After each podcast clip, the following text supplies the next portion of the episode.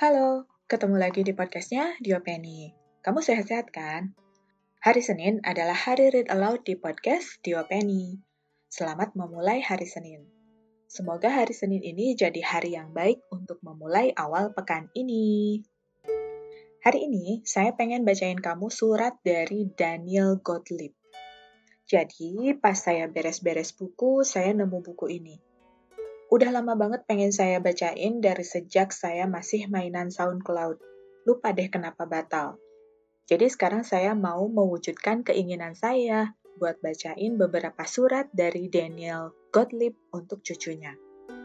Oke, saya mulai ya.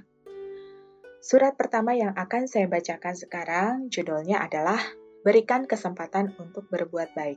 Oh iya, buku yang saya bacain ini versi terjemahan ya berikan kesempatan untuk berbuat baik. Dear Sam, dalam kerajaan binatang, kerapuhan bisa mendorong keluarnya agresi dari binatang lain. Terkadang hal ini juga terjadi pada manusia. Tapi aku justru mendapati sebaliknya. Kerapuhanku justru mendorong keluarnya kebaikan dari orang lain. Aku menyaksikan ini setiap hari ketika mereka membuka pintu dan menahannya supaya aku bisa masuk, menuangkan krim ke kopiku, atau menolongku menggantungkan jas. Aku melihat bagaimana manusia menjadi bahagia karena kebaikan dan pertolongan yang mereka berikan. Dari perspektif kursi rodaku, aku melihat sisi terbaik dari manusia. Namun tak jarang, Aku juga merasa sedih karena mereka yang tampak kuat justru tak menyadari kebaikan dalam kehidupan sehari-harinya. Mereka tak mampu memahami sisi lembut orang lain. Kerapuhanmu, Sam, bersama senyum cemerlangmu, akan menarik orang yang ingin menjadi baik, yang ingin menolong, yang dermawan. Tapi bagaimana dengan dirimu? Aku penasaran apakah kau akan mampu mengeluarkan sisi lembut dari dirimu sendiri? Acap kali kita berusaha menghindari hal-hal yang bisa menampakkan kerapuhan kita, sehingga kita jadi sering berpura-pura. Namun, hanya dengan berhenti berpura-pura bahwa kau berani atau kuat, maka kau bisa mendorong orang lain untuk menunjukkan kebaikan yang ada dalam diri mereka. Aku akan menceritakan sesuatu kepadamu Bulan lalu, pada suatu hari yang sangat berangin, seusai memberikan ceramah untuk suatu kelompok di Fort Washington, aku merasa kurang sehat. Aku merasakan kram di sepanjang kaki dan punggungku. Rasa cemas merasukiku, mengingat betapa sulitnya perjalanan menuju kantor yang akan kutempuh.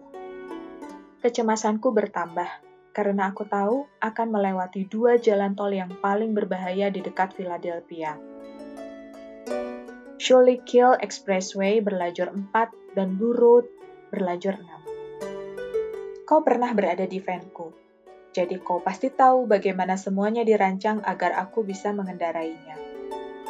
Tapi, kau mungkin tak pernah sadar bahwa selama ini aku menyetir lebih lambat daripada orang lain. Itu karena aku punya keterbatasan dengan kontrol tubuhku. Aku akan semakin berhati-hati bila cuaca berangin karena angin bisa menerjang fan sewaktu-waktu. Sementara, kalau aku mengalami kram atau tekanan darah tinggi, aku akan bertahan di jalur lambat dan menyetir dengan kecepatan di bawah batas kecepatan. Ketika aku menyetir dengan lambat, orang-orang yang ada di belakangku cenderung kehilangan kesabaran. Ada yang menyalip sambil membunyikan klakson, melirik, dan mengacungkan jari tengahnya kepadaku. Aku tak tahu kenapa orang bangga sekali dengan jari tengahnya. Ada banyak hal yang tidak aku tahu di dunia ini. Pengemudi yang marah-marah seperti itu membuat aku yang sudah stres karena harus menyetir ini semakin stres. Hari itu, aku menyetir sendirian. Awalnya, di sepanjang perjalanan pulang, aku berkendara pelan lewat jalan-jalan belakang. Setiap kali ada mobil mendekat, Aku menepi dan membiarkannya melewatiku.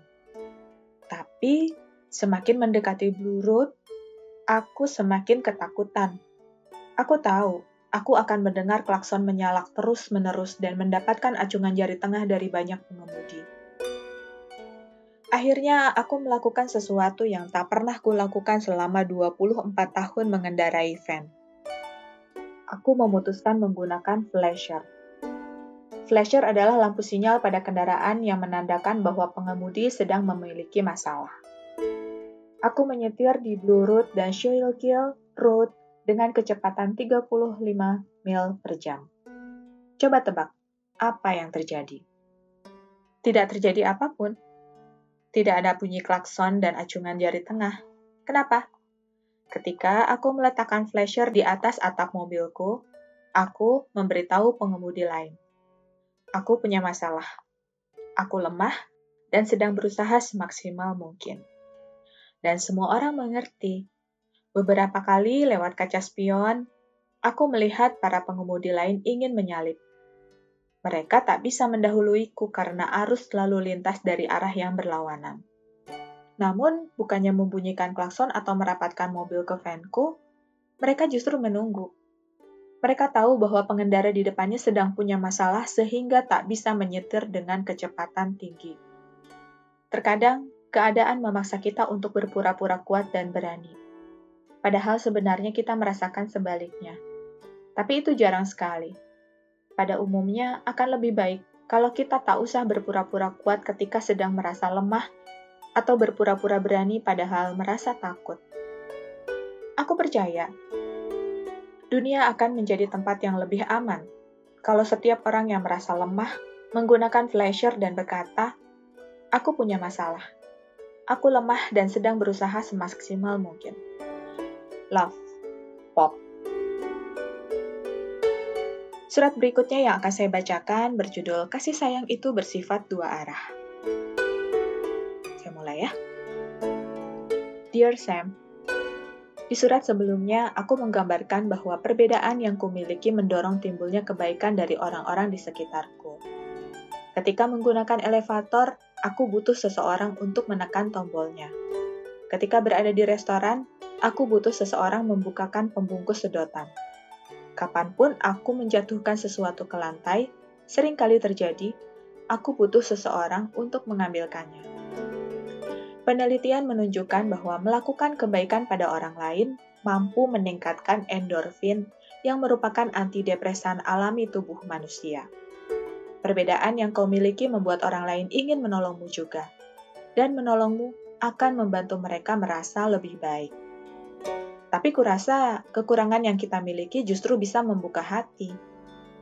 Hati kita sendiri dan orang lain, bahkan lebih kuat daripada yang kita bayangkan.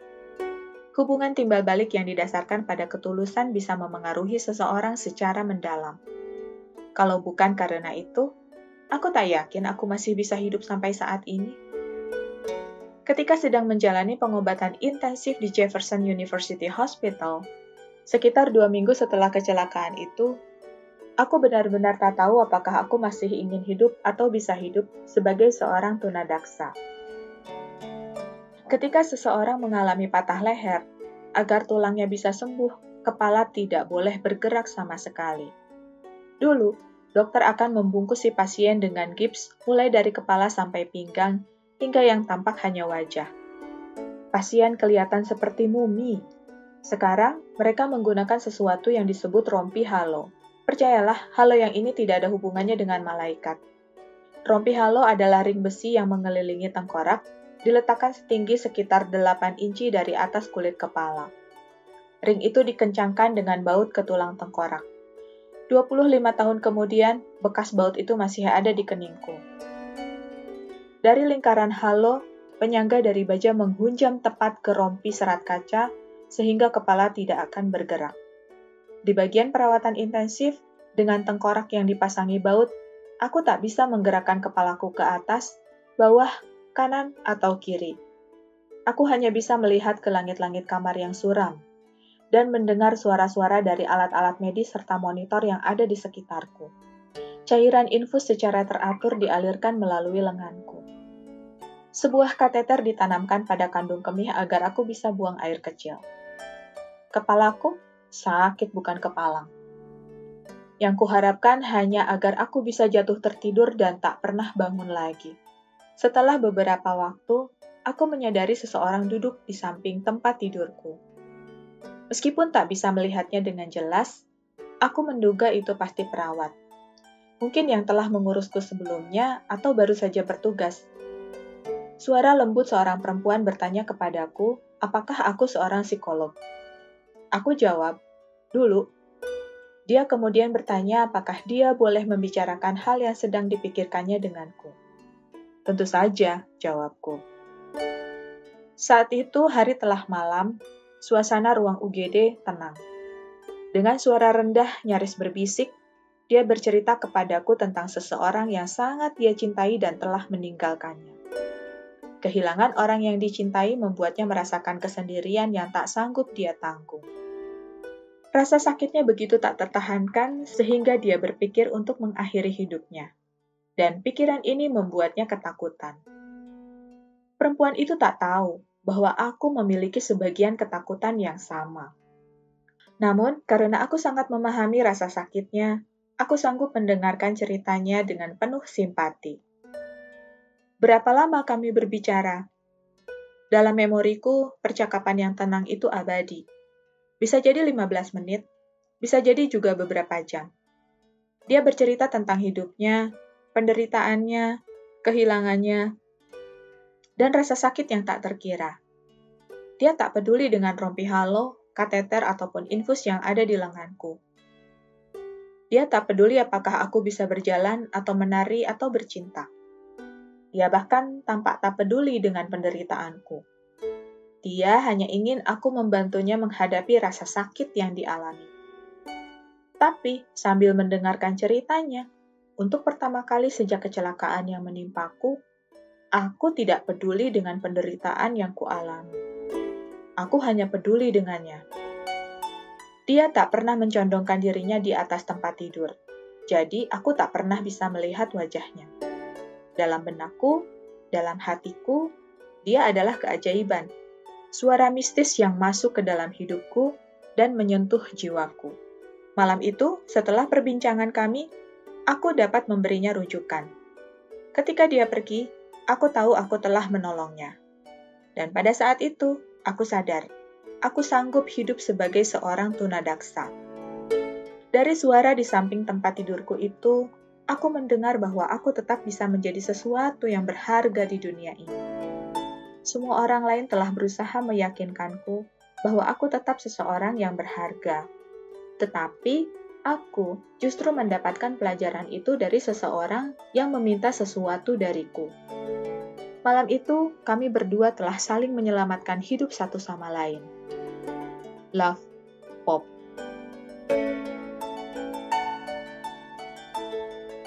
Surat berikutnya yang akan saya bacakan berjudul Melihat Seorang Manusia.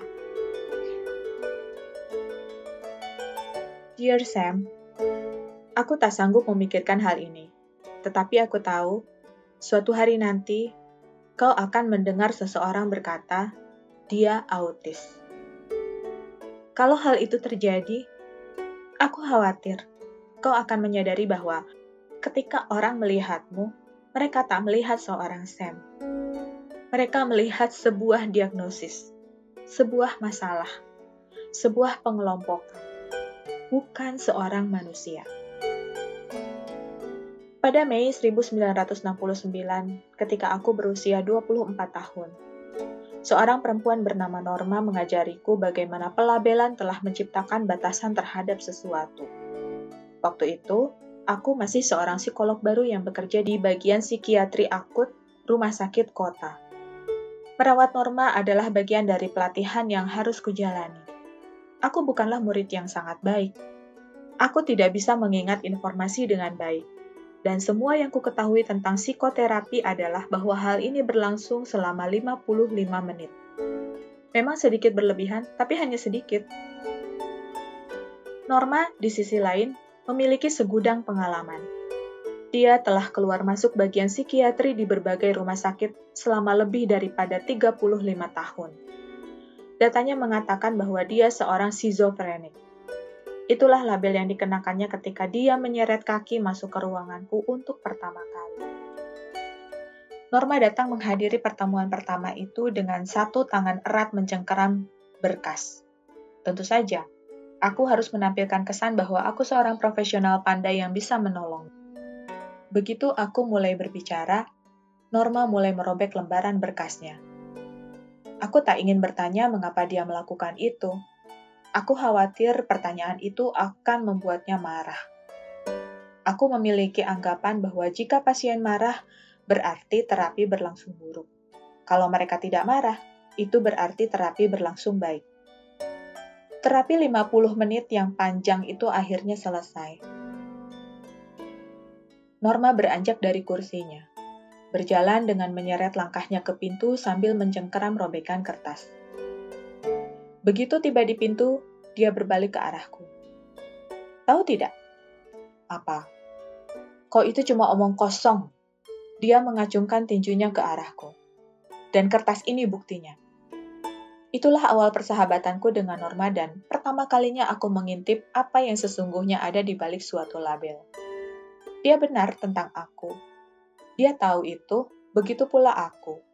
Dan setelah kejadian itu, aku tak harus berpura-pura menjadi seseorang yang bukan aku. Aku tak harus meyakinkannya bahwa aku tahu apa yang sedang kukerjakan. Sebab kami berdua tahu, aku hanya mengetahui sedikit saja dari apa yang sedang kukerjakan. Entah bagaimana, Norma baik-baik saja dengan kondisi demikian. Jelas, otak Norma bekerja dengan cara yang berbeda dariku mengingat dia mengidap skizofrenia tapi dia bukan seorang schizofrenik. Dia memberitahuku bahwa aku bisa berhenti berpura-pura.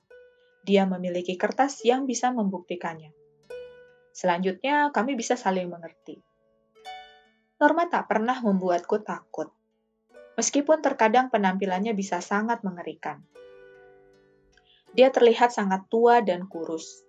Mulutnya selalu kering pecah-pecah, dan dia selalu membuat gerakan memilin dengan ibu jari dan telunjuknya efek samping yang lazim dari pengobatan. Dia juga bisa menjadi sangat gelisah pada saat-saat tertentu, hingga mencapai titik di mana dia harus dikekang. Tapi aku tak takut padanya. Selama masa terapi, Norma dan aku menghabiskan waktu bersama dan aku sangat yakin tak ada hal yang perlu ditakutkan. Tak lama setelah Bibi Alimu lahir, aku membawanya ke kantorku di rumah sakit untuk memperkenalkannya kepada rekan-rekan sejawat. Bayi yang ada dalam pelukanku seketika menarik perhatian semua orang. Walaupun perhatianku tercurah pada Ali, aku menyadari keberadaan Norma hampir di luar ujung mataku. Dia sekitar 9 meter jauhnya dariku, berdiri di tengah-tengah area publik, melakukan gerakan-gerakan janggal seperti yang sering dia lakukan. Dia tampak tenggelam dalam pikirannya sendiri namun perlahan-lahan perhatiannya beralih ke kerumunan orang dan objek kekaguman mereka. Bundelan kecil merah muda yang berada dalam pelukanku. Lambat laun, Norma mulai tampak tenang. Setelah beberapa menit, dia berjalan mendekatiku. Setibanya di dekatku, tatapan matanya tampak jernih. Dia tak berkata sepatah kata pun. Hanya mengulurkan tangannya, ingin memeluk Ali. Aku meletakkan anakku ke dalam lengannya dan mengamati Norma. Perempuan menakutkan yang mengalami gangguan ini sama manis dan penyayangnya seperti siapa saja. Kemudian, dia mengembalikan bayi itu kepadaku, kembali ke area publik, lagi-lagi tenggelam dalam pikirannya sendiri. Akankah aku menyerahkan anak perempuanku yang masih bayi kepada seorang schizofrenik? Tentu saja tidak. Namun, aku mempercayakannya kepada Norma, Penyakit yang diderita Norma menyerang otaknya, tapi jiwanya tetap utuh. Sam, aku tahu, ibumu berjuang menghadapi kenyataan ketika kau dikelompokkan sebagai pengidap autis di sekolah. Sementara dia menyadari bahwa pengklasifikasian itu perlu agar kau mendapatkan penanganan sesuai dengan kebutuhanmu, dia juga tahu bahwa kau lebih daripada sekadar pengidap autis. Seiring dengan pertumbuhanmu, aku menyaksikan bahwa kemampuanmu terus meningkat setiap hari. Ketika pertama kali mengetahui bahwa kau didiagnosis mengidap PDD, kedua orang tuamu dan aku melakukan banyak riset untuk mempelajari apa saja yang akan kau hadapi. Kami kemudian mengetahui bahwa kau memiliki kesulitan berbahasa.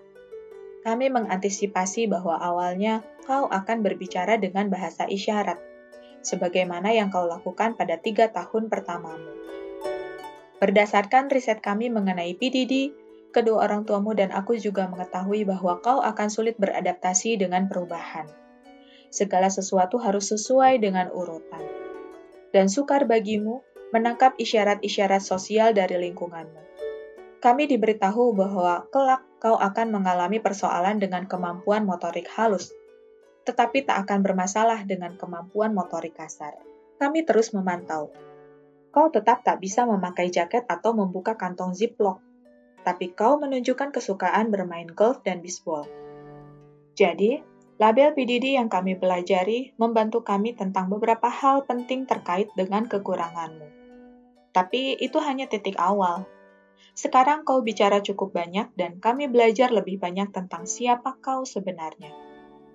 Setiap hari, kami mendapatkan temuan tentang kekurangan dan keterbatasanmu. Apa yang kau sukai dan kau benci. Apa yang bisa kau toleransi dan apa yang tidak. Aku tahu, ketika anak-anak yang lain berbicara, kau tak sanggup menghampiri mereka dan bergabung. Kadang-kadang kau marah lantaran tak bisa langsung mengenakan piyama Spider-Man sehabis pulang sekolah. Kalau kau membuka bungkus permen batangan, kau melihat permen itu telah hancur. Atau membuka kotak krayon dan mendapati batang-batang krayon tak disusun sesuai urutan spektrum warna, kau jadi frustasi. Ketika kau di Disney World, kau tak bisa menaiki wahana permainan yang mengharuskanmu duduk dengan sabuk pengaman melintang di paha. Akhirnya ibumu memahami apa yang menjadi persoalan. Kau saat itu mengenakan celana pendek dan bagimu, sabuk pengaman yang melintang di pangkuanmu terasa sangat menyakitkan. Memang benar, kau harus bersahabat dengan autisme. Tapi autisme bukanlah jati dirimu. Dua minggu setelah kecelakaanku, ketika aku masih terbaring di tempat tidur rumah sakit, dari arah koridor aku mendengar suara dokter berkata, Si lumpuh di kamar 301. Apakah dia menjalankan pengobatannya? Beberapa minggu sebelum itu, aku pernah menjadi Dr. Gottlieb dalam beberapa lingkaran sosial. Dalam beberapa lingkaran lainnya, aku Dan. Dalam lingkaran lain lagi, aku adalah ayah. Lalu sekarang, aku adalah si lumpuh. Sam, selama bertahun-tahun aku mendapati bahwa aku bukanlah seorang tunadaksa. Aku memang memiliki kelumpuhan. Kau bukan penderita autis. Kau memiliki autisme. Karena label yang dilekatkan pada kita, beberapa orang takut mendekati kita. Beberapa yang lain menjadi berhati-hati ketika bicara, atau memberikan kepercayaan kepada kita. Dengan cedera tulang belakangku dan autisme yang kau miliki, kita terlihat berbeda dan bertindak berbeda. Tapi, kita juga bisa mengajari orang lain, sebagaimana Norma telah mengajariku bahwa apa pun yang terjadi dengan tubuh atau pikiran kita, jiwa kita akan tetap utuh. Love Sebetulnya ada banyak sekali surat Daniel Gottlieb untuk Sam di buku ini. Tapi nggak mungkin saya bacakan semua kan ya. Dan semua surat di buku ini sangat menyentuh. Saya sering baca ulang, untuk sekadar mencari ketenangan hati, terutama kalau lagi galau. Misalnya merasa gagal saat mendampingi anak saya yang didiagnosis gifted disinkroni dengan perilaku autistik dan kesulitan belajar spesifik. Baca surat-surat ini, saya merasa dinasihati oleh kakek Gottlieb, dan suatu saat mungkin saya akan menulis surat juga untuk anak-anak saya. Profil penulisnya, Daniel Gottlieb, adalah seorang psikolog dan terapis keluarga yang menjadi pembawa acara di Voice in the Family di radio Y afiliasi dari Philadelphia's National Public Radio. Beliau juga seorang kolumnis untuk Philadelphia Inquirer dan menulis beberapa buku, di antaranya Learning from the Heart, Voices in the Family, dan kompilasi tulisan kolom Voices of Conflict, Voices of Healing. Ketika buku ini rilis tahun 2006, Daniel Gottlieb yang saat itu berusia 53 tahun telah mengalami kelumpuhan selama 20 tahun dan Sam, cucu yang terlahir pada tahun 2000, ketika usianya 2 tahun didiagnosis autisme, setelah sang cucu memperlihatkan beberapa gejala autisme. Sekarang berarti cucunya udah berusia 20 tahunan dan Pak Daniel sendiri berusia 74 tahun. Di bukunya, Pak Daniel bercerita bahwa ketika menyadari cucunya memiliki gejala-gejala autistik, dia menangis. Hati putrinya hancur. Iya, tentu saja, saya mengalaminya. Bahkan untuk kasus saya, bukannya menerima, saya sempat denial cukup lama. Tapi saya sadar bahwa denial nggak akan mengubah keadaan. Saya harus menerimanya. Dan Allah tidak pernah tidur. Suami saya pernah bilang, kondisi apa pun putra kami, Gusti Allah nggak pernah membiarkan dia hadir di antara kami tanpa manual. Yang harus kami lakukan adalah membaca manual dengan teliti, dan kalau nggak ngerti, tanya sama Allah. Lewat sholat, doa, ikhtiar. Maka kata-kata suami saya lah yang saya pegang betul-betul, untuk percaya sama Allah. Makanya, karena saya mengalaminya juga, buku ini menjadi punya hubungan khusus dengan saya. Buku ini mengajarkan saya untuk melihat putra saya dengan segala kelebihan dan kekurangannya, sebagai manusia seperti umumnya manusia lain. Walau dia diciptakan unik, berbeda dengan manusia pada umumnya. Setiap hari, saya selalu menemukan hal-hal baru yang kadang menguras tangki kesabaran, nyaris menyerah, dan sebagainya. Tapi saya tahu, Allah tidak pernah lelah mengurus kami.